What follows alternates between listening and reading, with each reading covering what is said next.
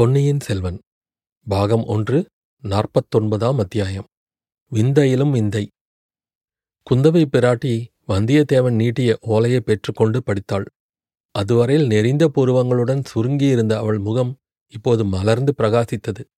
வல்லவரையனை நிமிர்ந்து நோக்கி ஓலையை கொடுத்து விட்டீர் இனி என்ன செய்வதாக உத்தேசம்? என்று கேட்டாள் குந்தவை தேவி. தங்களிடம் ஓலையை கொடுத்தவுடன் என் வேலையும் முடிந்துவிட்டது. இனி நான் ஊருக்கு திரும்ப வேண்டியதுதான். உமது வேலை முடியவில்லை.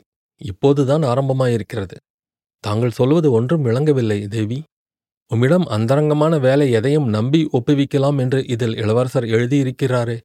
அதன்படி நீர் நடந்து கொள்ளப் போவதில்லையா? இளவரசரிடம் அவ்விதம் ஒப்புக்கொண்டுதான் வந்தேன். ஆனால் என்னை நம்பி முக்கியமான வேலை எதுவும் ஒப்புவிக்க வேண்டாம். தங்களை ரொம்பவும் கேட்டுக்கொள்கிறேன். உமது கோரிக்கை எனக்கு விளங்கவில்லை. ஒன்றை ஒப்புக்கொண்ட பிறகு பின்வாங்குவதுதான் வானர் குலத்தின் மரபா? பழம்பெருமை பேசுவது வானர் குலத்தின் மரபு அன்று.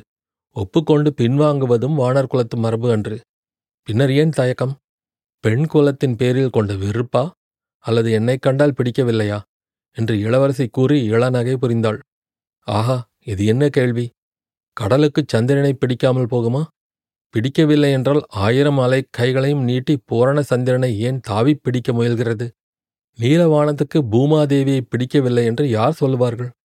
பிடிக்காது போனால் இரவெல்லாம் ஆயிரம் ஆயிரம் நட்சத்திர கண்களினால் இந்த பூமியை உற்று உற்று பார்த்து ஏன் பூரித்துக் கொண்டிருக்கிறது? மேகத்துக்கு மின்னலே பிடிக்காதிருக்குமா?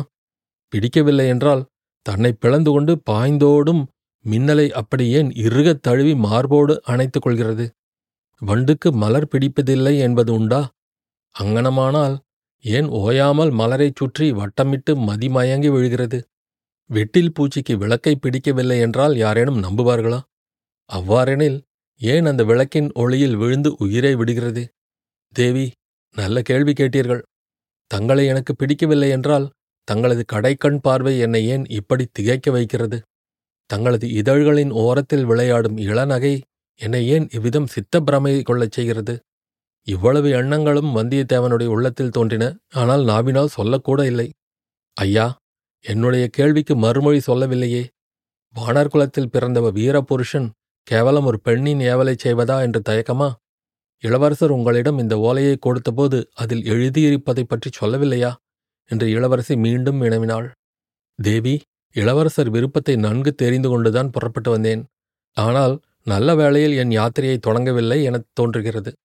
ஆகையால் வழியெல்லாம் விரோதிகளைச் சம்பாதித்துக் கொண்டு வந்தேன். உற்ற நண்பனையும் பகைவனாக்கிக் கொண்டேன். நாலாபுரத்திலும் பகைவர்கள் என்னை தேடிக் கொண்டிருக்கிறார்கள். இந்த நிலையில் தாங்கள் இடும் பணியை நான் நிறைவேற்றுவதாக எப்படி உறுதி சொல்ல முடியும்? அதனால்தான் தயங்குகிறேன். என்னால் தங்கள் காரியம் கெட்டுப் போகக்கூடாதல்லவா என்று சொன்னான் வல்லவரையன். யார் யார் அந்த பகைவர்கள்? எனக்கு தெரிவிக்கலாமா? என்று குந்தவை கவலை தொனித்த குரலில் கேட்டாள். பழுவேட்டரையர்கள் என்னை வேட்டையாடி பிடிக்க நாலாபுறமும் ஆட்களை ஏவியிருக்கிறார்கள். என் உயிர் நண்பனாயிருந்த கந்தமாறன் நான் அவனை முதுகில் குத்திக் கொள்ள முயன்றதாக எண்ணிக்கொண்டிருக்கிறான். ஆழ்வார்க்கடியான் என்னும் வீர வைஷ்ணவ வேஷதாரி ஒருவன் என்னை தொடர்ந்து கொண்டிருக்கிறான். பழவூர் இளையராணி நந்தினி தேவி என் மீது ஒரு மந்திரவாதியை ஏவி விட்டிருக்கிறாள் எந்த நிமிஷத்தில் யாரிடம் நான் அகப்பட்டுக் கொள்வேனோ தெரியாது. வெள்ளத்திலிருந்து கரையேறி தப்பிய அன்றிரவு மந்திரவாதியுடன் இருந்த அனுபவம் வந்தியத்தேவனுக்கு நினைவுக்கு வந்தது. பகலில் பிரயாணம் செய்வதன் அபாயத்தை எண்ணி மூங்கில் காடுகளிலும் வாழைத்தோப்புகளிலும் அவன் பொழுதுபோக்கினான். இரவில் நதிக்கரையோடு நடந்து சென்றான். வெகு தூரம் நடந்து களைத்து இரவு மூன்றாம் ஜாமத்தில் ஒரு பாழடைந்த பழைய மண்டபத்தை அடைந்தான். வெளியில் நிலா மதியம் பட்டப்பகல் போல பிரகாசித்துக் கொண்டிருந்தது. மண்டபத்துக்குள்ளேயும் சிறிது தூரம் நிலா வெளிச்சம் புகுந்து பிரகாசப்படுத்திக் கொண்டிருந்தது. வெளிச்சமாயிருந்த பகுதியை கடந்து இருளடைந்த பகுதிக்குச் சென்று வந்தியத்தேவன் படுத்துக்கொண்டான் கண்ணைச் சுற்றி கொண்டு தூக்கம் வந்த சமயத்தில் வெகு சமீபத்திலிருந்து ஆந்தையின் அகோரமான குரல் வந்தது. பழுவூர் இளையராணியுடன் லதா மண்டபத்தில் பேசிக் கொண்டிருந்தபோது அதே மாதிரி ஆந்தை குரல் கேட்டது அவனுக்கு நினைவு வந்து திடுக்கிட்டு எழுந்தான். உள்ளே இருட்டின பகுதியிலிருந்து இரு சிறிய ஒளிப்பொட்டுகள் அவனை உற்று நோக்கின. வெளியிலே போய்விடலாம் என்று எண்ணி இரண்டு அடி நடந்தான். வெளியிலிருந்து யாரோ உள்ளே வரும் காலடி சத்தம் கேட்டது. இடிந்து விழுந்து கரடு முரடாயிருந்த தூண் ஒன்றை பிடித்துக்கொண்டு அதன் மறைவில் நின்றான். வெளியிலிருந்து வந்தவன் முகம் நிலா வெளிச்சத்தில் கொஞ்சம் தெரிந்தது. பழுவூர் ராணியை பார்க்க வந்த மந்திரவாதிதான் அவன் என்பதை தெரிந்து கொண்டான். மந்திரவாதி அந்தத் தூணை நோக்கியே வந்தான்.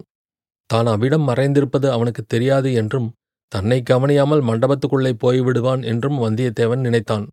ஆனால் தூணின் அருகில் வரும் வரையில் மெல்ல மெல்ல பூனை போல நடந்து வந்த மந்திரவாதி திடீரென்று கோரமான குரலில் ஒரு கூச்சல் போட்டுக்கொண்டு வந்தியத்தேவனுடைய கழுத்தை ஒரு கையினால் பிடித்து நெர்ரித்தான். எடு அந்த பனை இலச்சினை மோதிரத்தை கொடு கொடுக்காவிட்டால் உன் கழுத்தை நெறித்து கொன்று விடுவேன் என்று கத்தினான். வந்தியத்தேவனுடைய கழுத்து முறிந்துவிடும் போல் இருந்தது. அவனுடைய விழிகள் பிதுங்கி வெளியே வந்துவிடும் போல் இருந்தது. மூச்சு திணறியது. எனினும் மனத்தை திடப்படுத்திக் கொண்டான். அந்த பழைய தூணை ஒரு கையினால் அழுத்திக் கொண்டு ஒரு காலை தூக்கி பூரண பலத்தையும் பிரயோகித்து ஓர் உதைவிட்டான். மந்திரவாதி ஓலமிட்டு கொண்டு கீழே விழுந்தான். அதே சமயத்தில் அந்த பழைய தூண் சரிந்து விழுந்தது. மேலே கூரையிலிருந்து பொல பொலவென்று கற்கள் விழுந்தன. வவ்வால் ஒன்று படபடவென்று சிறகை அடித்துக்கொண்டு வெளியே சென்றது. அதைத் தொடர்ந்து வந்தியத்தேவனும் வெளியேறினான். ஓட்டம் பிடித்தவன் சிறிது தூரம் வரையில் திரும்பி பார்க்கவே இல்லை. பின்னால் யாரும் தொடர்ந்து வரவில்லை என்று நிச்சயமான பிறகுதான் நின்றான். அந்த இரவு அனுபவத்தை நினைத்ததும் வந்தியத்தேவனுடைய உடம்பெல்லாம் இப்போது கூட கிடுகிடுவென்று நடுங்கியது. அந்த பயங்கர நினைவுகளுக்கிடையில் ஐயா காஞ்சியிலிருந்து தாங்கள் புறப்பட்டு எத்தனை காலமாயிற்று? என்று குந்தவை கேட்டது அவனுடைய காதில் விழுந்து அவனுக்கு மனத்தெளிவை அளித்தது. ஒரு வாரமும் ஒரு நாளும் ஆயிற்று தேவி என்றான். இதற்குள் இவ்வளவு பகைவர்களை நீர் சம்பாதித்துக் கொண்டது விந்தையிலும் விந்தைதான். இவ்வளவு அதிசயமான காரியத்தை எப்படி சாதித்தீர்? அது பெரிய கதை தேவி. இருந்தால் பாதகமில்லை சொல்லலாம். அந்த விவரங்களை தெரிந்து கொண்ட பிறகுதான் தங்களுக்கு நான் இட வேண்டிய பணியை இடக்கூடும். இவ்வாறு இளவரசி கூறிவிட்டு ஈசான சிவபட்டரை அருகில் அழைத்து படகோட்டி எப்படிப்பட்டவன்? என்று கேட்டாள். இரண்டு காதும் நல்ல செவிடு. இடி இடித்தாலும் கேளாது தாயே. ரொம்ப நல்லது. படகில் ஏறி கொஞ்ச தூரம் ஓடையில் போய்விட்டு வரலாம். வாருங்கள் இவருடைய கதையை முழுதும் நான் கேட்க வேண்டும் என்றாள். வல்லபரையன் புலகாங்கீதம் அடைந்தான். சோழர் குலத் திருமகளோடு ஒரே படகில் செல்லும் பாக்கியம் எளிதில் கிட்டுவதா? அதை பெறுவதற்கு ஏழு ஜென்மங்களில் தான் தவம் செய்திருக்க வேண்டாமா? படகில் ஏறிய பிறகு எவ்வளவு தூரம் போக முடியுமோ அவ்வளவு தூரம் கதையை நீட்டி வளர்த்தி சொல்ல வேண்டும். சுருக்கமாக முடித்துவிடக்கூடாது அவசரம் என்ன? அதில் பெற்ற பாக்கியத்தை எளிதில் கை நழுவ விட்டு விடலாமா?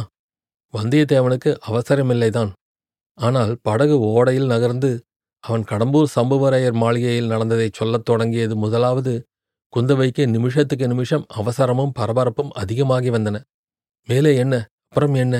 என்று கேட்டு துரிதப்படுத்தி வந்தாள். வந்தியத்தேவன் அவனுடைய தீர்மானத்தின்படி கூடிய வரையில் கதையை வளர்த்தினான். எவ்வளவு நீண்ட கதையாயினும் முடிவு ஒன்று வந்துதானே ஆக வேண்டும். கதை முடிந்தபோது படகும் திரும்ப ஓடை படித்துறைக்கு வந்து சேர்ந்தது. படகிலிருந்து அவர்கள் இறங்கி பூங்காவுக்குள் வந்தபோது அரண்மனையில் இன்னும் குறவை கூத்து நடந்து வந்ததற்கு அறிகுறியாக இசைக்கருவிகளும் தண்டை சிலம்புகளும் ஒலித்தன. பின்வரும் சிலப்பதிகார வரிப்பாடலும் கேட்டது. பெரியவனை மாயவனை பேருலகமெல்லாம் விரிகமல உந்தியுடை விண்ணவனைக் கண்ணும் திருவடியும் கையும் திருவாயும் செய்ய கரியவனைக் காணாத கண்ணென்ன கண்ணே? கண்ணிமைத்துக் காண்பார்த்தம் கண்ணென்ன கண்ணே? மடந்தாழு நெஞ்சத்துக் கஞ்சனார் வஞ்சம்? கடந்தானே நூற்றுவர்பால் நாற்றிசையும் போற்று? படர்ந்தாரண முழங்கப் பஞ்சவர்க்குத் தூது? நடந்தானே ஏத்தாத நாவென்ன நாவே? நாராயணாவென்னா நாவென்ன நாவே? இதைக் கேட்ட வல்லவரையன் கஞ்சனார் மிக்க வஞ்சனாராயிருக்கலாம். ஆனால் எனக்கு நேற்று பேருதவி செய்தார் என்றான். அது என்ன? கம்சன் உமக்கு என்ன உதவி செய்திருக்க முடியும்? என்று இளைய பராட்டி கேட்டாள். நான் இந்த நகரத்துக்குள் புகுவதற்கு கம்சன் தான் உதவி செய்தான் என்றான் வந்தியத்தேவன். பிறகு அந்த உதவியின் வரலாற்றையும் கூறினான். பழையாறைக்கு தான் வந்து சேர்வதற்குள்ளாகவே பழுவேட்டரையரின் ஆட்கள் வந்திருப்பார்கள் என்று வந்தியத்தேவன் ஊகித்திருந்தான். நகரத்தின் நுழைவாசல்கள் தோறும் அவர்கள் காத்திருப்பார்கள். சந்தேகம் ஏதேனும் தோன்றினால் பிடித்து கொண்டு போய் விடுவார்கள். அவர்களிடம் சிக்காமல் பழையாறை நகருக்குள் பிரவேசிப்பது எப்படி? இந்த கவலையுடன் அந்த மாநகரின் பிரதான வாசலுக்குச் சற்று தூரத்தில் அரிசிலாற்றங்கரையில் வந்தியத்தேவன் நின்றிருந்தபோது நாடக கோஷ்டி ஒன்று வந்தது. கண்ணன் பலதேவன் கம்சன் முதலிய வேஷக்காரர்கள் வந்தார்கள். அவர்களில் கம்சன் மட்டும் மரத்தினால் ஆன முகத்தை தரித்திருந்தான். வந்தியத்தேவனுக்கு ஒரு யோசனை தோன்றியது. நாடக கோஷ்டியுடன் பேச்சு கொடுத்தான். கம்சன் வேஷம் போட்டவனுக்கு ஆட்டத்திறமை அவ்வளவு போதாது என்றான். கம்ச வேஷக்காரன் இவனுடன் சண்டைக்கு வந்தான். வந்த சண்டையை இலகுவில் வல்லவரையன் விடுவானா உன்னை விட நான் நன்றாக ஆடுவேன் பார்க்கிறாயா? என்று சொல்லி முகமூடியை பலவந்தமாக பிடுங்கி வைத்துக்கொண்டு ஆடினான். அச்சமயம் அவனுடைய ஆரவார தடபுடலை பார்த்தவர்கள் அவனை மெச்சினார்கள். அவன் ஆடியதுதான் அதிக பொருத்தமாயிருந்தது என்றும் சொன்னார்கள். கம்ச வேஷக்காரன் கோபித்துக் கொண்டு போய்விட்டான். அவன் போனால் போகட்டும் நானே உங்களுடன் நகரத்துக்குள் வந்து ஆடுகிறேன் என்று வந்தியத்தேவன் ஒப்புக்கொண்டான். நாடக கோஷ்டியார் மகிழ்ச்சியுடன் அவனை தங்களுடன் சேர்த்து கொண்டு சென்றார்கள். பழையாறை வீதிகளில் ஆட்டம் பாட்டமெல்லாம் முடிந்த பிறகு வந்தியத்தேவன் ஆதித்த கரிகாலர் சொல்லி அனுப்பியபடி வடமேற்றளி ஆலயத்துக்குச் சென்று ஈசான பட்டரை சந்தித்து பேசினான். அவர் அவனை கோயிலைச் சுற்றியிருந்த சமணர் முறையில் இருக்கச் செய்து இளவரசி குந்தவை பிராட்டியிடம் முன்னால் தெரிவித்துவிட்டு ஓடை வழியாக அழைத்து வந்தார். இந்த விவரங்களைக் கேட்ட இளவரசி வந்தியத்தேவனை வியப்பினால் மலர்ந்த கண்களைக் கொண்டு பார்த்து வெற்றி தெய்வமாகிய கொற்றவையின் கருணை இந்த சோழர் குலத்துக்கு பரிபூரணமாக இருக்கிறது. ஆகையினாலேதான் இந்த சங்கடமான நிலைமையில் தங்களை எனக்கு உதவியாக தேவி அனுப்பி வைத்திருக்கிறாள் என்றாள். அரசி இன்னும் தாங்கள் எந்தவித பணியும் எனக்கு இடவில்லையே என் பூரண ஆற்றலை காட்டக்கூடிய சமயம் இன்னும் கிட்டவில்லையே என்றான் வல்லவரையன். அதை பற்றி கவலை வேண்டாம். இதுகாரும் உமக்கு நேர்ந்திருக்கும் அபாயங்கள் எல்லாம் ஒன்றுமில்லை என்று சொல்லக்கூடிய அளவு அபாயம் நிறைந்த வேலையை தரப்போகிறேன் என்றாள். வந்தியத்தேவன் உள்ளம் பொங்கி உடல் பூரித்து நின்றான். அந்த பெண்ணரசி இடும் பணியை நிறைவேற்றுவதற்காக ஏழு கடல்களை கடந்து செல்லவும் ஆயிரம் சிங்கங்களுடன் ஆயுதமின்றி போர் செய்யவும் மேரு பர்வதத்தின் உச்சியில் ஏறி விண்மீன்களை கையினால் பறித்து எடுத்துக்கொண்டு வரவும் அவன் சித்தமானான். அரண்மனை நந்தவனத்தின் மத்தியில் பளிங்கினால் ஆன வசந்த மண்டபம் ஒன்று இருந்தது. அதை நோக்கி குந்தவை நடந்தாள். பட்டரும் வந்தியத்தேவனும் இளவரசியைத் தொடர்ந்து நடந்து சென்றார்கள். மண்டபத்துக்குள்ளிருந்த மணிமாடம் ஒன்றிலிருந்து குந்தவை ஒரு சிறிய பனை ஓலை துணுக்கையும் தங்கப்பிடி அமைத்த எழுத்தாணியையும் எடுத்தாள். ஓலை துணுக்கில் பின்வருமாறு எழுதினாள். பொன்னியின் செல்வ இந்த ஓலை கண்டதும் உடனே புறப்பட்டு வரவும். விவரங்கள் இது கொண்டு வருகிறவர் சொல்லுவார் இவரை பூரணமாக நம்பலாம். இவ்விதம் எழுதி அடியில் ஆத்தி இலை போன்ற சிறிய சித்திரம் ஒன்று வரைந்தாள். ஓலையை வந்தியத்தேவன் கையில் கொடுப்பதற்காக நீட்டியவாறு சிறிதும் தாமதியாமல் இந்த ஓலையை எடுத்துக்கொண்டு ஈழ நாட்டுக்குச் செல்ல வேண்டும். இளவரசர் அருள்மொழிவர்மரிடம் கொடுத்து அவரை கையோடு அழைத்து வர வேண்டும் என்றாள். வந்தியத்தேவன் ஆனந்தத்தின் அலைகளினால் மோதப்பட்டு தத்தளித்தான். நெடுநாளாக அவன் கொண்டிருந்த மனோரதங்கள் இரண்டில் ஒன்று நிறைவேறிவிட்டது. சோழர் குலவிளக்கான இளைய பிராட்டியை சந்தித்தாகிவிட்டது. அவர் மூலமாகவே இரண்டாவது மனோரதமும் நிறைவேறப் போகிறது. இளவரசர் அருள்மொழிவர்மரை சந்திக்கும் பேறு கிடைக்கப் போகிறது. தேவி என் மனத்துக்குகந்த பணியையே தருகிறீர்கள். ஓலையை எடுத்துக்கொண்டு இப்போதே புறப்படுகிறேன் என்று சொல்லி ஓலையை பெற்றுக்கொள்வதற்காக வலக்கரத்தை நீட்டினான். குந்தவை ஓலையை அவனிடம் கொடுத்தபோது காந்தாள் மலரை ஒத்த அவளுடைய விரல்கள் வந்தியத்தேவனுடைய அதிர்ஷ்ட கையைத் தொட்டன. அவனுடைய மெய் சிலிர்த்தது. நெஞ்சு வெடித்து விடும் போல் இருந்தது. ஆயிரம் பதினாயிரம் பட்டுப்பூச்சிகள் அவன் முன்னால் இறகுகளை அடித்துக்கொண்டு பறந்தன. ஆயிரம் பதினாயிரம் குயில்கள் ஒன்று சேர்ந்து இன்னிசை பாடின. மலை மலையான வண்ண மலர் குவியல்கள் அவன் மீது விழுந்து நாலா பக்கமும் சிதறின.